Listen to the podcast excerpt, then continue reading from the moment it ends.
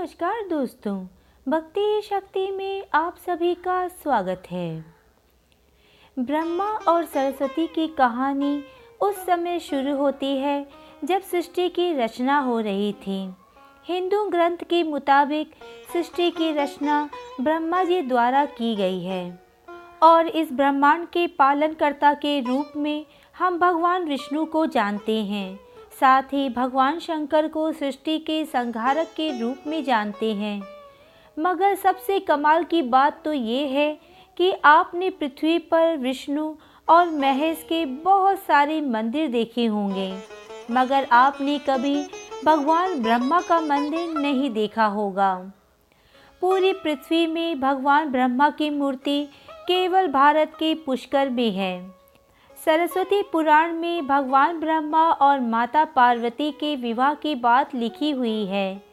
इस प्रसंग के मुताबिक, जब भगवान ब्रह्मा सृष्टि का निर्माण कर रहे थे तो सृष्टि के निर्माण को आगे जारी रखने के लिए ज्ञान की आवश्यकता थी। इस वजह से अपने मन से उन्होंने माता सरस्वती का निर्माण किया। सरस्वती की कोई माँ नहीं थी। उनका जन्म भगवान ब्रह्मा के मन से हुआ है। सरस्वती को ज्ञान की देवी के रूप में जाना जाता है। भगवान ब्रह्मा ने सरस्वती के साथ साथ सृष्टि का निर्माण भी किया और सृष्टि के अलग अलग जीव जंतु पहाड़, जंगल, नदी आदि का निर्माण भी उन्होंने किया। इस निर्माण प्रक्रिया के दौरान भगवान ब्रह्मा देवी सरस्वती के रूप से आकर्षित हो गए। माता सरस्वती ज्ञान की देवी होने के साथ साथ रूप में भी बहुत सुंदर और आकर्षक थी। मगर सरस्वती का जन्म ब्रह्मा से हुआ है। इस वजह से जब भगवान ब्रह्मा सरस्वती की तरफ़ मोहित हो गए, तब देवलोक में उनकी बहुत निंदा हुई। हालाँकि इन सब के बावजूद ब्रह्मा ने सरस्वती से विवाह किया और लगभग सौ साल तक पृथ्वी पर जंगल में निवास किया। पृथ्वी पर सरस्वती के साथ ब्रह्मा जब निवास कर रहे थे, तब उन दोनों के ज़रिए मनु नाम के पुत्र का जन्म हुआ। आगे चलकर मनु की संतानें ही मनुष्य जाति के पनपने का कारण हुई। भगवान ब्रह्मा के इस व्यवहार के कारण देवलोक में ये निश्चित किया गया कि भगवान ब्रह्मा की पूजा नहीं की जाएगी। सरस्वती ने ब्रह्मा को श्राप क्यों दिया? सरस्वती पुराण में बताया गया है कि भगवान ब्रह्मा ने सरस्वती को अपने मन से उत्पन्न किया था और माता सरस्वती की खूबसूरती पर मोहित हो गए थे। जब माता सरस्वती इस बात को समझ गई, तब भगवान ब्रह्मा की नज़र से बचने के लिए वो रूप बदलकर धरती पर आ गई। मगर ब्रह्मा जी ने यहाँ भी हार नहीं मानी। और माता सरस्वती को खोज निकाला। भगवान ब्रह्मा माता सरस्वती के साथ शारीरिक संबंध बनाना चाहते थे और सरस्वती इसके लिए तैयार नहीं थी। सरस्वती ने ब्रह्मा को श्राप दिया था कि धरती का निर्माण करने के बावजूद धरती पर आपकी कभी पूजा नहीं होगी। ब्रह्मा और सरस्वती का संबंध क्या है? ब्रह्मा और सरस्वती दोनों ही हिंदू धर्म में बहुत ही महत्वपूर्ण देवी देवता के पात्र हैं। इनसे जुड़ी किसी भी जानकारी पर भरोसा करने से पहले आपको वेद पुराण पढ़ना चाहिए।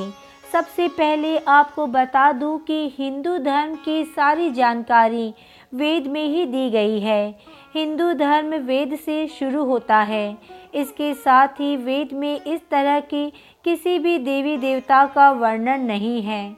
हम जितने भी देवी देवता के बारे में जानते हैं, उन्हें केवल पुराणों में लिखा गया है।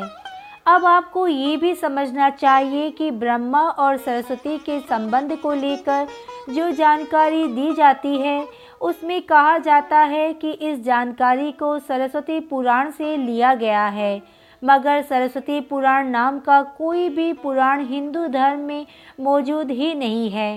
हिंदू धर्म में चार वेद और अठारह पुराण की बात की गई है। इन अठारह पुराणों में सरस्वती पुराण नाम का कोई पुराण मौजूद ही नहीं है।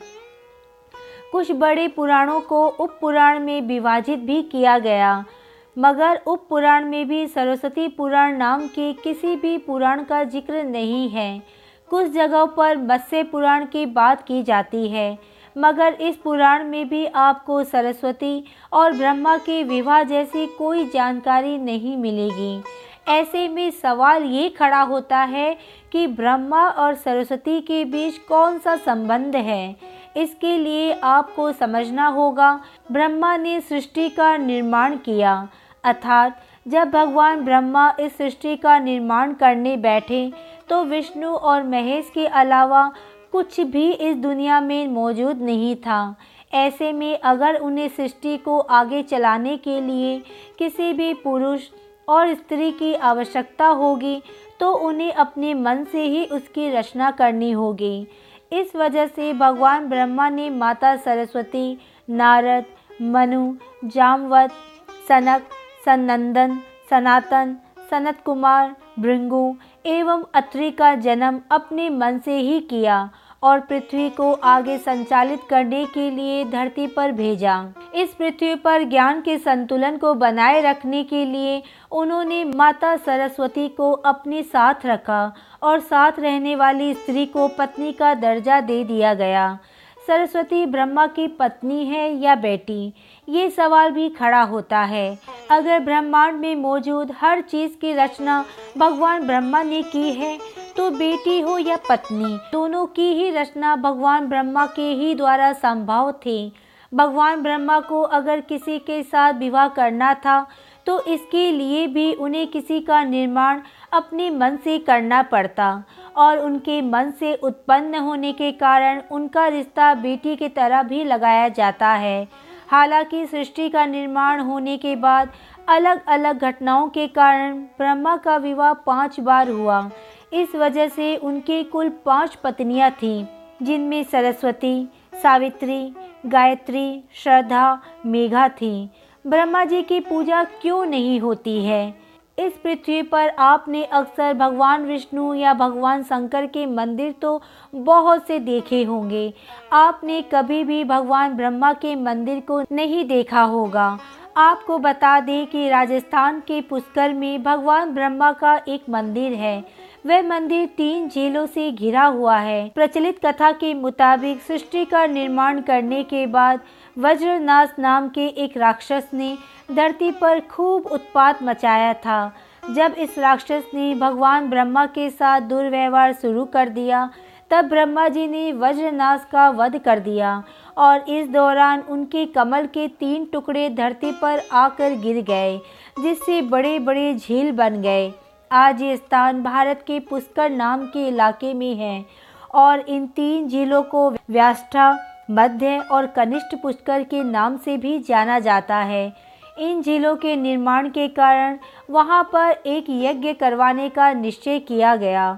इस यज्ञ में साक्षात भगवान ब्रह्मा बैठने आए थे, मगर ये यज्ञ या पूजा पाठ में पति को पत्नी के साथ बैठना होता है। उस समय भगवान ब्रह्मा की पत्नी सावित्री थी, मगर उन्हें आने में काफ़ी विलम्ब हो रहा था। बहुत देर इंतज़ार करने के बाद पूजा का मुहूर्त खत्म होने से बचाने के लिए भगवान विष्णु ने उन्हें एक सुझाव रखा कि ब्रह्मा जी की शादी इस पूजा के दौरान कर दी जाए।